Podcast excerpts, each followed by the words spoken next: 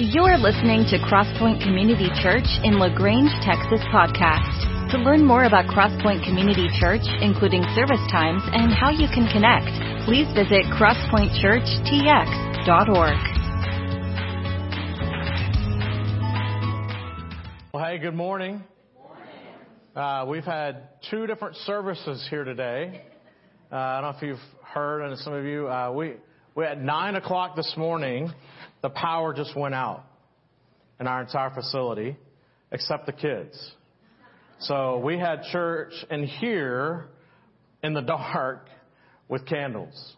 So it'll be a totally different experience. So um, there was a lot of people running around with their heads cut off trying to figure out what was going on. And uh, we had church anyway, and so it was good. And uh, reminded us of the early church. The early church spread rapidly while they were meeting in caves in the dark with candles to hide and get away. And so there was these secret places of worship. And so it was this very contemplative time for us to be together and reminded of us of the simplicity as this church staff. We went away this past week to a pretty large church and one of the things, I mean, they have all the stuff, right? And uh, one of the things that they continue to reminded us of is you don't need all these things to share the gospel of Jesus Christ. And uh, we were reminded of that at 9 o'clock this morning. And um, we're glad we have it um, because the AC is on, which Chris appreciates. All right. So um, if you have your Bibles, we're going to be turning to Matthew here in just a little bit. If you don't, it'll show up on the screen. Um, one of the privileges that I have been taught several different things over the years, and um, really bright, brilliant people that have spoken into my life and my ministry. And one of the things that I was told early on was to never eat alone. So if you're out and about throughout the day and you're going to have lunch out in public, never eat alone. You should, you should always eat with someone because it's a missed opportunity if you don't. And I thought, well, that's kind of, but you know, as a pastor, I get it, you know, whatever. And so that's been something I try to do, make sure that if I'm going to be out, I try to intentionally meet with someone or have a lunch with someone. And then also the idea early on of, hey, the most important things in your life, the things that you feel that have of most value and most import, those are the big rocks of life, right? And so those things should go in your calendar. Those things should go first as you plan out the week and plan out the month. And so for me, one of the very important things of my life is not just as a pastor, but more importantly as a husband, as a father, is to set dates with my family. And so particularly with my kids as they were growing up. And so we would literally from the time they were toddlers even till today, we have lunch dates or we have dates together. And so one of, one of, and, and the deal was is like, you tell me what you want to do and we'll go do it. Sometimes it was food, sometimes it was other things. And, uh, every once in a while I'd be like, hey, the sky's the limit, you know, and so we'd go do something fun and special. And I remember one, one of the fun ones that we had, we had seen where the Christian chicken place, Chick-fil-A, was um, having this little father-daughter night, and so we were like, "Hey, let's go do that." It was at our local little Chick-fil-A, and so we went to go do that. And the cool thing was, is you would dads, you pull up your vehicle to the um, car wash that they were had partnered with, and they would wash your car. And while they were washing your car, you then got in a limousine and drove across the parking lot to the Chick-fil-A and they put a little tiara on my daughter and we walked out and we got on red, red carpet and we went inside and we had Christian chicken.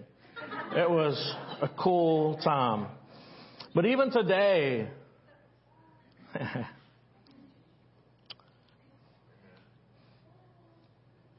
one of my favorite things is lunch with my kids. I know the time is fleeting. And as I look back, the beauty of Facebook is you can look back over pictures and realize how time flies fast. But even today, the, the texts that I get from my kids, hey dad, we having lunch today, because it's on my calendar. It's an immovable object. Whether it's my daughter or my son. And so if you haven't had the opportunity to have lunch with me on Thursdays between 1230 and 1.30, it's because I got a plan. And here's what I believe is that sharing a meal is central to the gospel of Jesus Christ. Is that it takes intentionality and purpose, and it's one of the most important things that we can do is to sit down with others and to dine with them. That there's something that magical, mysteriously happens over a meal. You begin to laugh, you begin to share stories, you begin to hear all kinds of things, and, and you can find out something about someone in 30 minutes over a meal that you could probably never find out over six months before. There's something about breaking bread together. And sharing a meal is central to Jesus' mission of sharing the gospel and of loving others. I'm convinced that eating a meal is, is, some, is some, with someone is one of the most powerful ways that we can bless ourselves and others.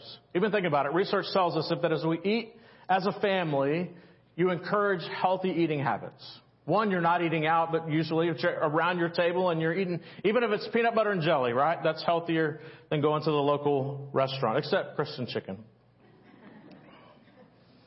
It leads to conversations. I cannot tell you how many times we've had life on life conversations around our dinner table right after a tortilla got thrown across. Or right after a roll, when they say pass a roll and we pass it, literally chunk it as hard and as fast as you can. You gotta catch it. Or it's gonna be stuck to your face. Conversations of correction and support and, and depth and love. It's amazing in families where they say that, that families gather together over time that your children's academic performance improves. I don't know that it's because you're sitting down doing math together or talking Hamlet. I think it's because your children feel encouraged and supported and know you love them in spite of what their grade is. And so there's a freedom to fail, and out of that freedom to fail comes support and encouragement. And they also tell us that over time our children make better choices. Because our children catch more and learn more around the dinner table than we could ever realize. And again, they know that mom and dad or grandma and grandpa and others support them and encourage them. And they don't have to seek attention other places. They know that they have a mom and dad that's there for them. Sharing a meal is central to the gospel of Jesus Christ. The place where we grow and share our faith more than any other place is in the home. That is the central place of passing on our faith. I'm even told that sharing a meal with friends and family, extended family, is good for your health. That as you sit down together, that you find a place of safety and that your hormones and emotions provide for you the sense of safety and health as you gather together. And in the midst of that, stronger community is built. It even improves your communication skills. Can you imagine if communication skills being improved over dinner? Why is that? Because probably somebody's got something in their mouth and they can't talk for a little bit. Hopefully. And so maybe someone else can talk. It slows us down and allows us to listen. The dinner table gives everyone around the table an equal platform to share about their day. I know some families that one of the things that they did was they actually took the old, the other place that has this thing called a Happy Meal. And after they took all the stuff out of it, they kept the Happy Meal box and the parents threw questions in. And so every night when they would gather together as a family, they would pull a question out of the Happy Meal box and discuss that question. And it could be something as simple as, hey, what's your favorite color? And they would go around talking about that. Or, hey, what do you think about this topic? Or what do you think about that topic? And again, conversations were stirred and encouraged because everyone has an equal platform.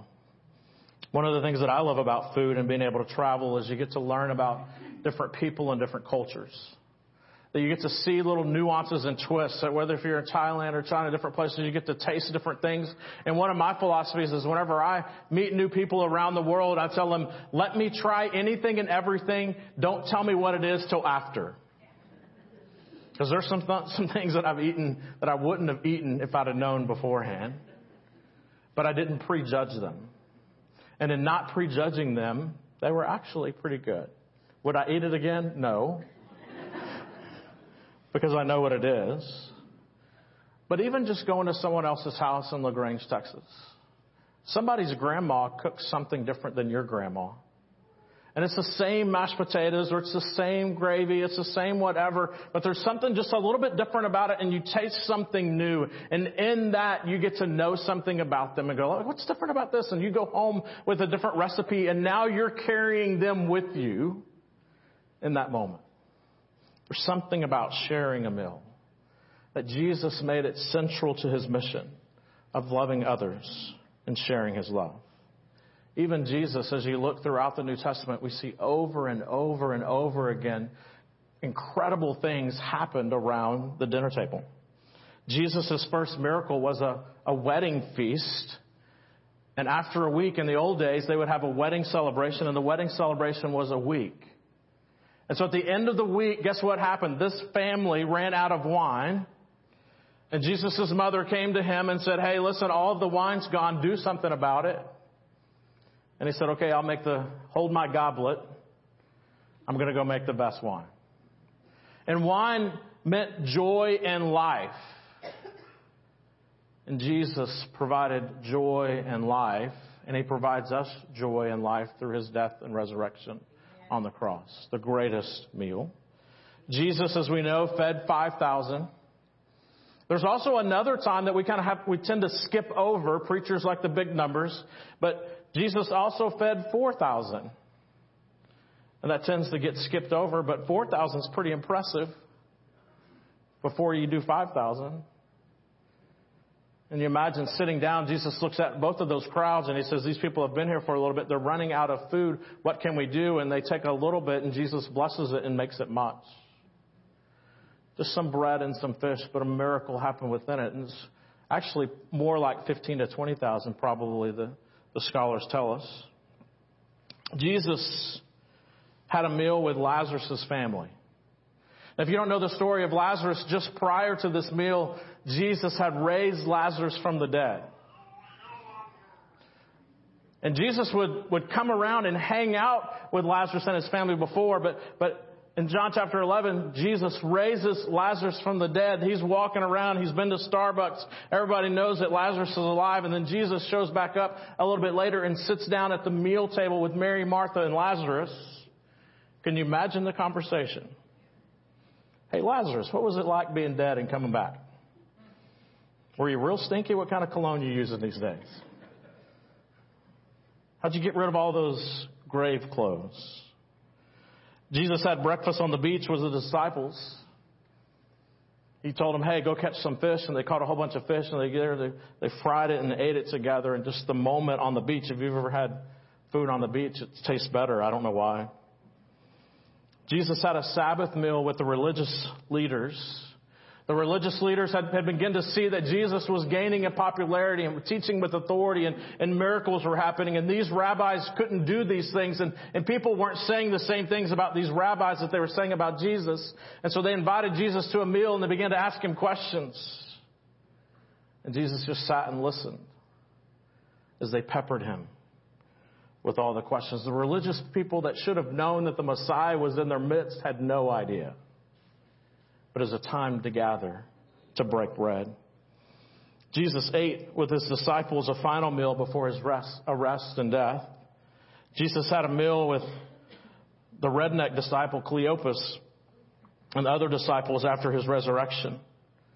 So after his resurrection, he was still having meals. Why? Because he wanted people to see that he had physically risen from the dead, that he wasn't a ghost. The rumors had already started that one, his body had been stolen, but now people were seeing him walking around, and so they got to change it. And they're like, no, he, he's really a ghost. And so now what do you do to show people that you're not a ghost? You go, hey, here's the scars, touch them. And then let's dine together. Because a ghost doesn't eat. And he sat down and ate. Eating a meal in Jesus' day was a statement of friendship. I think it is today as well. It's an affirmation of a person's worth and value and dignity. When you ate, whoever you ate with indicated whom you loved and who you considered to be a part of your social class. For you see, the respectable, well known rabbis of the day, they didn't eat with sinners because that would keep them from the tasks of being a rabbi. So they kept with the clean people. A sinner was a catch all term for anybody who was not religious or who walked in a little bit illicit lifestyle. And so Jesus, being a little bit different, in Matthew chapter 9, has a meal with one of the chief sinners. Matthew chapter 9, verse 9, it says it this way. As Jesus was walking along, he saw a man named Matthew sitting at the tax collector's booth. So imagine with me, here's Matthew, a tax collector, and he's sitting in his, his booth, kind of think of a toll booth. And here Matthew is sitting and he's looking out and he's at the port and so ships are coming in and that's his main task is to tax the ships as they come in and, but then also you had to pass through and if you had a donkey you had to make sure you had your toll tag on the donkey and come through. Tax collectors were equal collectors. And there was a set fee for everything that you possibly did. And some tell us that the Roman at that time, that the Roman set fee for taxes collected for each family was about 30% throughout a year. And, but people didn't know that. Only the tax collectors knew what the actual fee was. And so the only way for a tax collector to make money was to add a little bit extra to the tax that they collected because if it was supposed to be 30%, they had to send that on. So then how are they going to do it? So they would, over time, they figured out the system and so tax collectors could become extremely wealthy people. And Matthew was one of these. So you can imagine the amount of money he was making with ships coming and people walking by. And here he's heard a little bit, this guy Matthew has heard a little bit about this guy Jesus. And Jesus walks by. And here's what he says. Follow me and be my disciple. Well, he gets up and follows. Which seems kind of odd because this is a call. Matthew understood he was now leaving behind a life of wealth and luxury. Because to be a student of another rabbi meant that you took a, a, vow of poverty and you were now a student of this specific rabbi and you were going to school for the next three to four years and you were studying underneath them. And so as you then begat, got released out to go to another synagogue to teach or go somewhere, you would imitate your rabbi. And what your hope was is that people would say to you, Hey Matthew, I can tell that you're a disciple of Jesus by the way that you teach and the stories that you tell, that you have walked so closely in the footsteps of Jesus that you are just like Him. So Matthew understood at a basic level what was happening. He was giving up his wealth and worth. And that's the call for us.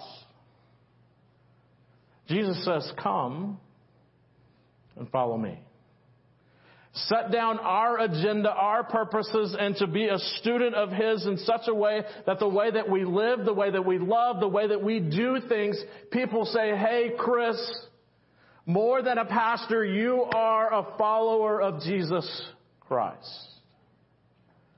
And that's our call. That should be the stamp on us.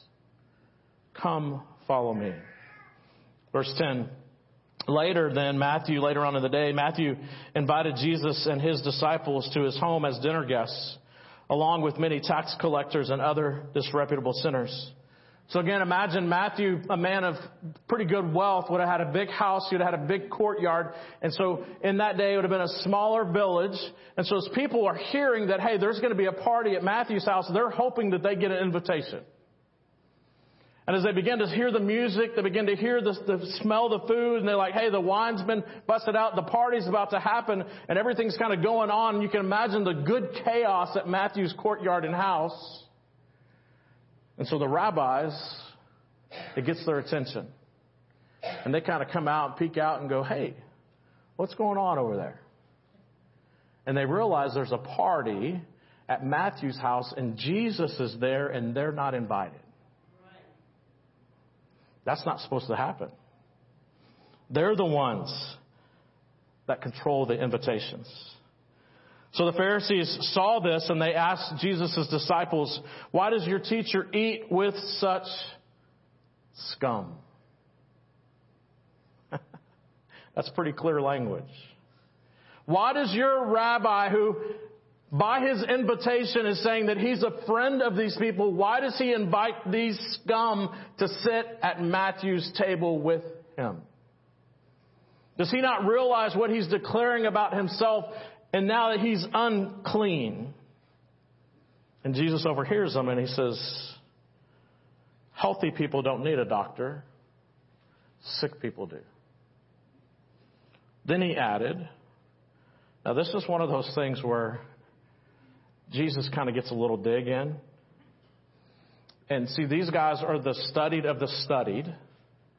They know the scriptures forward and backward. They have memorized them. They know all of the Torah. They know all of the laws. They know all of this stuff. They have all these different things, and the Messiah is before him, and they don't recognize him. And so he gets a little dig in right here. He says, added, Now you learned people, go and learning, go learn the meaning of this scripture. I want you to show mercy, not offer sacrifices. For I have come to call not those who think they are righteous, but those who know they are sinners.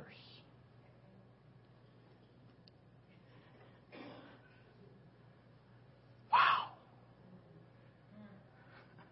They wanted an invitation to the party. And Jesus said, You determined, you decided that you would not be invited to this crew. This scum knows that they're sinners. But you have raised yourself up in such a way that you don't even realize that you're a sinner and you have uninvited yourself to the party that you want to be at. That's why we say around here, I know it's not good English, no perfect people allowed. What's that mean? That this is a body of scum. We know that we are sinners in need of God's grace and that the only way and the only reason that we've been invited to the table is by Jesus saying, Hey, do you recognize that you need me to have an invite to sit at the Father's table? Yes. It's not by checking boxes. It's not by your amount of money. It's not by your education. It's not by the things on the wall. It's not by all the standards that men lift up to say, look at me. Jesus says, no, I've come for the scum. for those that know that they're sinners. For when we say yes to Jesus, that's when the healing process begins. All of us walk with a limp. And we always will. But you know what? Some of the best stories, you go, hey, where'd you get that scar? Man, that was when I struggled with. But I uncovered it and let Jesus do some healing. And so now I can talk about it and share it with you and know that Jesus did healing. I, I hid from it. I didn't hide. I thought, man, I was embarrassed about it, but now here it is, and Jesus healed. Some of us in our houses, our spiritual houses, we've got rooms where we've stored a lot of stuff.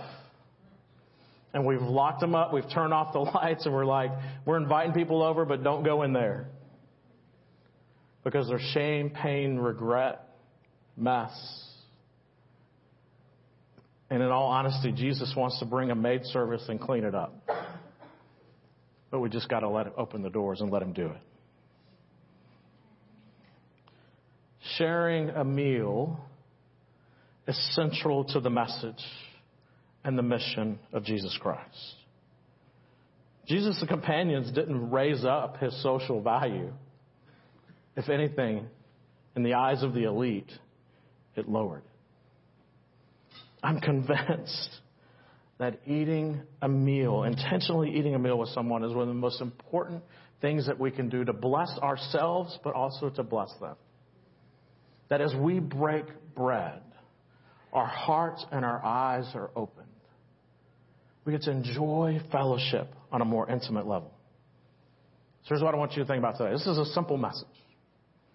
The gospel is simple. It's, that's the problem, is it trips us up. We think we should be able to do things, but it's just saying yes to Jesus. And saying, Jesus has come by your path where you're sitting in a toll booth collecting tolls and building an image and Jesus walks by and he looks at you, the scum of the earth, and says, come follow me. And that's our decision. Are we willing to step out of the toll booth and walk with Jesus or not. And if we step out of the toll booth and begin to walk with Him and follow Him, it's a journey over days and weeks and months and years, letting Jesus do healing in such a way that people say, I can tell that you sit in the presence of Rabbi Jesus. And the way that you live, the way that you love, the way that you care has been impacted by being in His presence.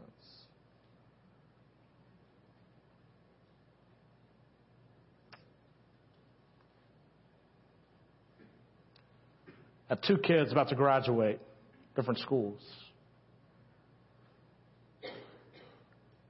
And one of the things that I hope is that as they launch out into life, is they love Jesus and know Jesus better than I do. That they've caught a little bit from dad but they've also caught more from others that they've done life with. And that somewhere along the way, that's those moments when you walk up, showing up to my daughter's college, and they're like, "Oh, Lauren, I can see who your dad is." But I hope it's more than looks.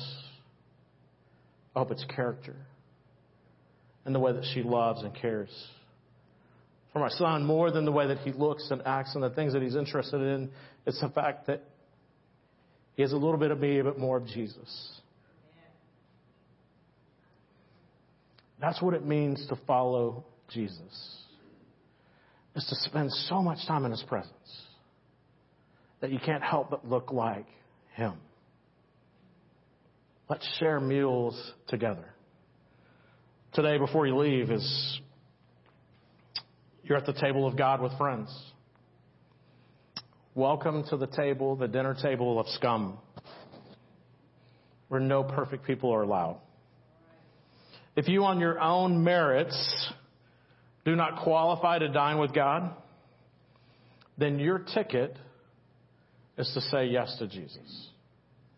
He is your invitation to dine and to sup with the table of God. In John 14, 6, Jesus says it this way I am the way, the truth, and the life. And no one dines with the Father except through an invitation by me. That's my prayer. For you is that you sit at the dinner table of God and enjoy the bounty that it has for you and know that it's not on your own merits, but totally through saying yes to Jesus. There's nothing you can do to earn it. Nothing in any way. My other prayers this week, you should begin to think about I don't want to have any meals alone. Who can I have meals with this week? When you go to lunch, whatever, even if it's 5, 10, 15 minutes, who can I sit down with? For eating essential to the message of Jesus. Every time you break bread, even over a peanut butter and jelly sandwich, God shows up in that meeting. Today we're going to be partaking in communion. If you proclaim the name of Jesus, you are invited to dine with us at the table of God. That today as we take communion, we're celebrating the life, death, and resurrected life of Jesus Christ. And that we can, as we celebrate communion, we're saying yes to life in Christ and that we are symbolically saying that there's a nameplate for us at the dinner table of God in heaven and we are partaking in that today. So if you know that you know that you know that your nameplate is there, dine with us. Scum, invited by the invitation of Jesus to sup together. Let's pray. Father, thank you for the invitation. Thank you that we don't have to qualify in any way other than to say yes. And Father, if today, maybe today is the day that you walk by somebody's toll booth and you say, you have said, come follow me. I pray that today, if that's where you're at with someone, that they would say yes. They'd get out of the toll booth of building up their image and collecting whatever they think gives them worth and value and step into following you. It's scary. The toll booth is nice and neat. You control the AC, you control the atmosphere, but there's so much more life outside of the toll booth. Come, follow me. May we dine with you as we take part in communion together. It's in your Son's name that we pray. Amen. Thank you for joining us for the Crosspoint Community Church podcast. It is our prayer that this message was encouraging to you as you follow Jesus. For more about Crosspoint Community Church, you can find us online at crosspointchurchtx.org. Have a great week.